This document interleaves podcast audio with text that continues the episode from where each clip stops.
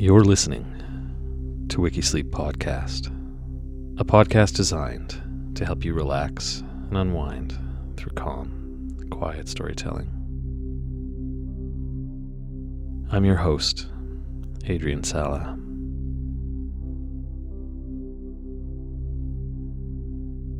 If you're enjoying Wikisleep Podcast and feel like giving us a review, that is something I would greatly appreciate. And if you'd like to know more about the podcast or support it, you can go to wikisleeppodcast.com.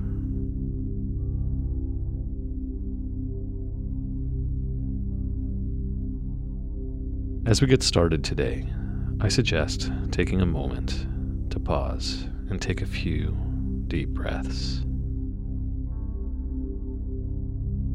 If you can, breathe in and out of your nose.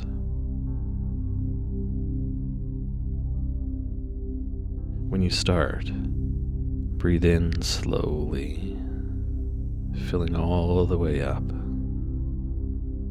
And when you get full, pause, hold for a moment, and then breathe out again slowly, repeating this a few times. If you find your mind wandering away from the story, try taking a few breaths again to bring you back to some calm and some focus.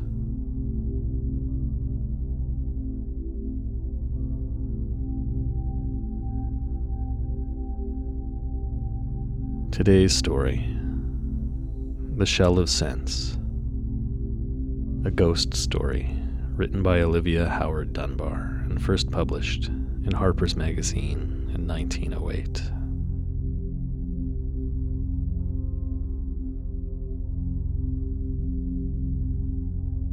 It was intolerably unchanged.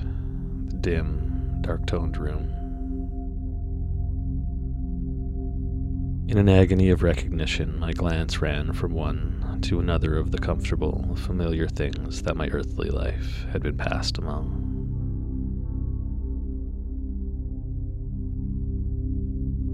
Incredibly distant from it all as I essentially was.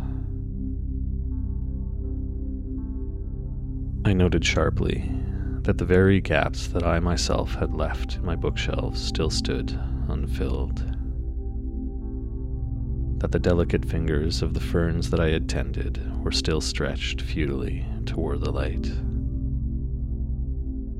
That the soft, agreeable chuckle of my own little clock, like some elderly woman with whom conversation had been automatic, was undiminished, unchanged or so it seemed at first.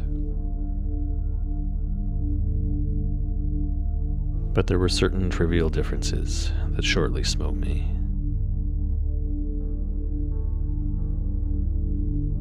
The windows were closed too tightly, for I had always kept the house very cool, although I had known that Teresa preferred warm rooms. And my work worn basket was in disorder. It was preposterous that so small a thing should hurt me so. Then, for this was my first experience of the shadow folded transition, the odd alteration of my emotions bewildered me. For at one moment, the place seemed so humanly familiar, so distinctly my own proper envelope that for love of it I could have laid my cheek against the wall. While in the next, I was miserably conscious of strange new shrillness. How could they be endured? And had I ever endured them, those harsh influences that I now perceived at the window?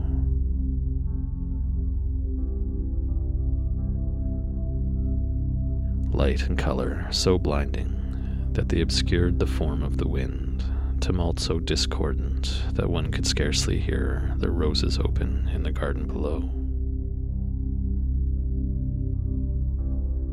But Teresa did not seem to mind any of these things. True, disorder, it is true, the dear child had never minded.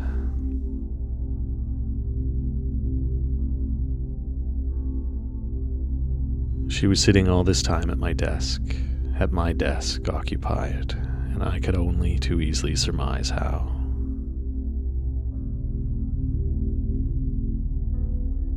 In the light of my own habits of precision, it was plain that the somber correspondence should have been attended to before. But I believe that I did not really reproach Teresa, for I knew that her notes, when she did write them, were perhaps less perfunctory than mine.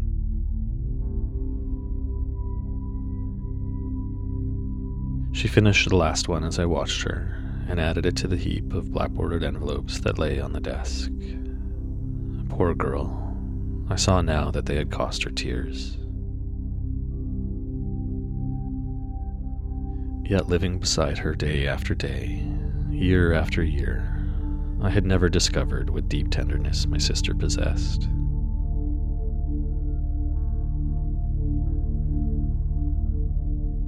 Toward each other, it had been our habit to display only a temperate affection, and I remember always having thought it distinctly unfortunate for Teresa, since she was denied my happiness, that she could live so easily and pleasantly without emotions of the devastating sort.